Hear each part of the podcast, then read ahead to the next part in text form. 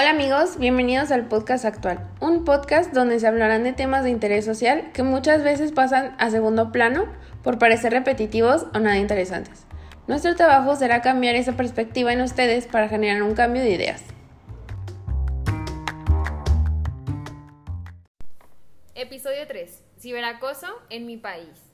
Hola, ¿qué tal a todo el mundo? Yo soy Mariana y me encuentro acompañada de Gaby. El día de hoy les tenemos un tema súper interesante para cerrar estos episodios, pues estamos muy reflexivas y seguras de cambiar el planeta con nuevas perspectivas e información para ustedes.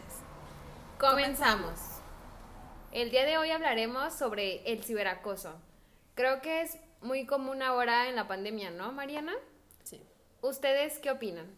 Ya veremos qué tan identificados se sienten al respecto con estas palabras. Muy bien, vamos a comenzar reflexionando cada uno en casa. Haremos un pequeño checklist y esto será de qué te ha pasado o no te ha pasado, si le pasó a una amiga o un amigo, ya que el ciberacoso es algo muy delicado y por eso es que les voy a preguntar. ¿Alguna vez han difundido mentiras sobre ti? ¿Sí o no? han publicado o difundido fotos privadas sin tu consentimiento? Piénsalo bien. ¿Has recibido mensajes amenazantes o que ofendan a tu persona? O quizás has recibido mensajes agresivos, ofensivos, con fotos inapropiadas desde una cuenta falsa en redes sociales? ¿Con cuántas de estas preguntas se sintieron identificados o identificadas? Hay que ser muy reflexivos en este tema. Si fue con todas, déjame decirte que ha sido víctima de los abusos más comunes de Internet. Lamentablemente en México y el mundo es muy común ese tipo de abusos. Ahora vamos a decirte cuál es la definición para ir entrando más en un estado de regresión y empatía. Mariana, ayúdanos por favor. Sí, en un marco de la UNICEF se menciona que el ciberacoso es acoso o intimidación por medio de las tecnologías digitales. Y puede ocurrir en las redes sociales, en las plataformas de mensajería, en plataformas de videojuegos y en teléfonos móviles. Es un comportamiento que se repite y que busca atemorizar, enfadar o humillar a otras personas. Esto quiere decir que cualquier tipo de acoso en Internet es acoso. Entonces, ¿debe reportarlo? Sí. Entonces, podemos así encontrar la relación del tema que hemos estado tocando estos días ¿Qué tiene que ver la interconexión con el aumento a la par de la violencia y la tolerancia? Así es. Y es muy sencillo decir, pero quizá difícil de comprender, ya que actualmente vivimos en una sociedad que está constantemente en cambio y cada vez más centrada en aumentar la interconexión a través de una mirada cibernética. El mundo está plagado de redes que nos conectan a través del Internet y las telecomunicaciones lo cual no solo abre la puerta del futuro, como la quieren dar a entender las grandes compañías, por ejemplo, sino que abre la puerta también a ampliar el campo de la intolerancia y la violencia, ya que nos queda solo un contexto, sino que ahora viaja a través de todo el mundo. Así es, cada vez estamos más expuestos a ser víctimas de violencia debido a la intolerancia. Como lo mencionamos antes, es muy común hoy en día el ciberacoso o la violencia cibernética. Esto es un tema súper alarmante que debemos tener en cuenta para ser cuidadosos y evitar este tipo de situaciones, ya que no solo se presentan uno a uno personalmente, sino que podemos ser víctimas de violencia colectiva de manera virtual. Es por eso que ahora les vamos a decir cómo podemos cambiarlo. Hay que tener en cuenta que estos abusos se presentan en mayores casos en mujeres con un 53.1%, mujeres a partir de los 12 años y en hombres en un 46.9%. El ciberacoso afecta en su mayoría a personas jóvenes. Debes tener en cuenta los siguientes aspectos si quieres evitar ser víctima del ciberacoso. 1. Debes mantener los perfiles de las redes sociales en modo privado. Es crucial no aceptar solicitudes de desconocidos y tener un control de amigos virtuales y seguidores. 2. Utilizar contraseñas con alto nivel de seguridad. Las contraseñas de alto nivel de seguridad deben incluir números o signos de puntuación, intercalar mayúsculas con minúsculas y cambiarlas de alguna forma regular. Intenta tener tu contraseña de distintas maneras en cada una de tus redes. 3. Siempre debes informarte acerca de las políticas de uso que publica cada plataforma digital.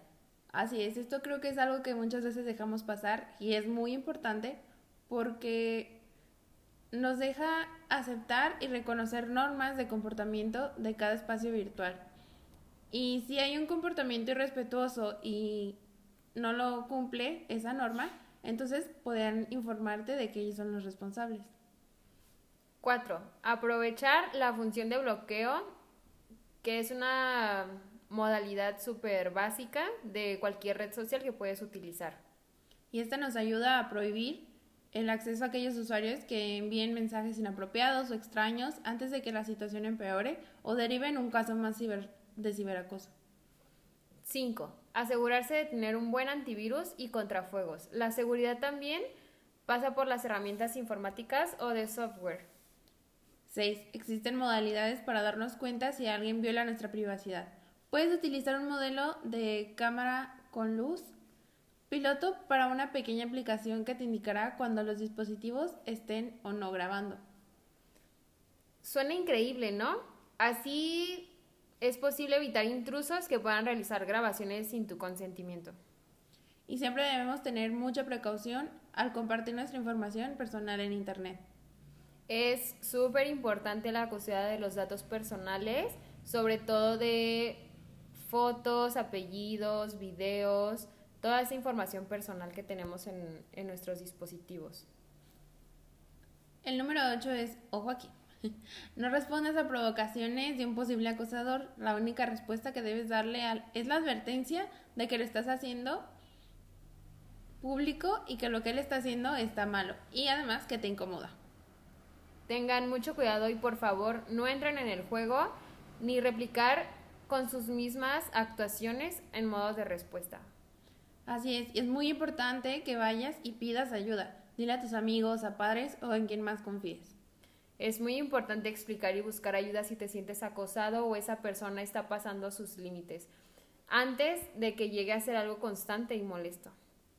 Así es, chicas y chicos, por favor guarden muy bien todo lo que se considere una posible prueba de ciberacoso. Todo, recuerden, es evidencia, ya sea un email, una conversación, por chat o incluso una publicación online. Podría resultar de ayuda si se decidiera denunciar este, más adelante. Así es, y cabe mencionar que es muy importante que tomemos en cuenta que existe algo que se llama aquí en México Policía Cibernética, en la cual podemos tomar toda esa evidencia que tenemos y se las podemos enviar para que ellos tomen cartas en el asunto y puedan, pues sí, conseguir como que al responsable. Bueno, chicos, es todo de nuestra parte. Espero hayan disfrutado de nuestra compañía. Yo soy Gaby. Yo soy Mariana y los vemos en el siguiente podcast.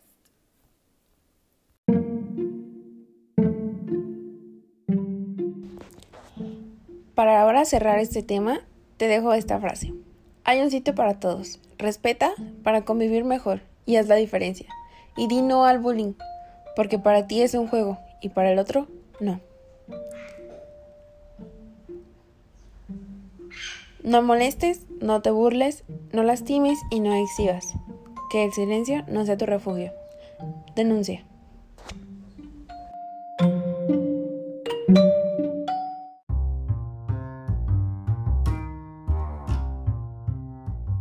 También me gustaría recordarles que no estás solo y que hay muchas líneas de ayuda que puedes recurrir para denunciar este problema. Además, el gobierno de México tiene una página en la cual puedes estar mucho más informado de este tema y también puedes denunciar directamente ahí. La página es www.gov.mx slash cyberbullying.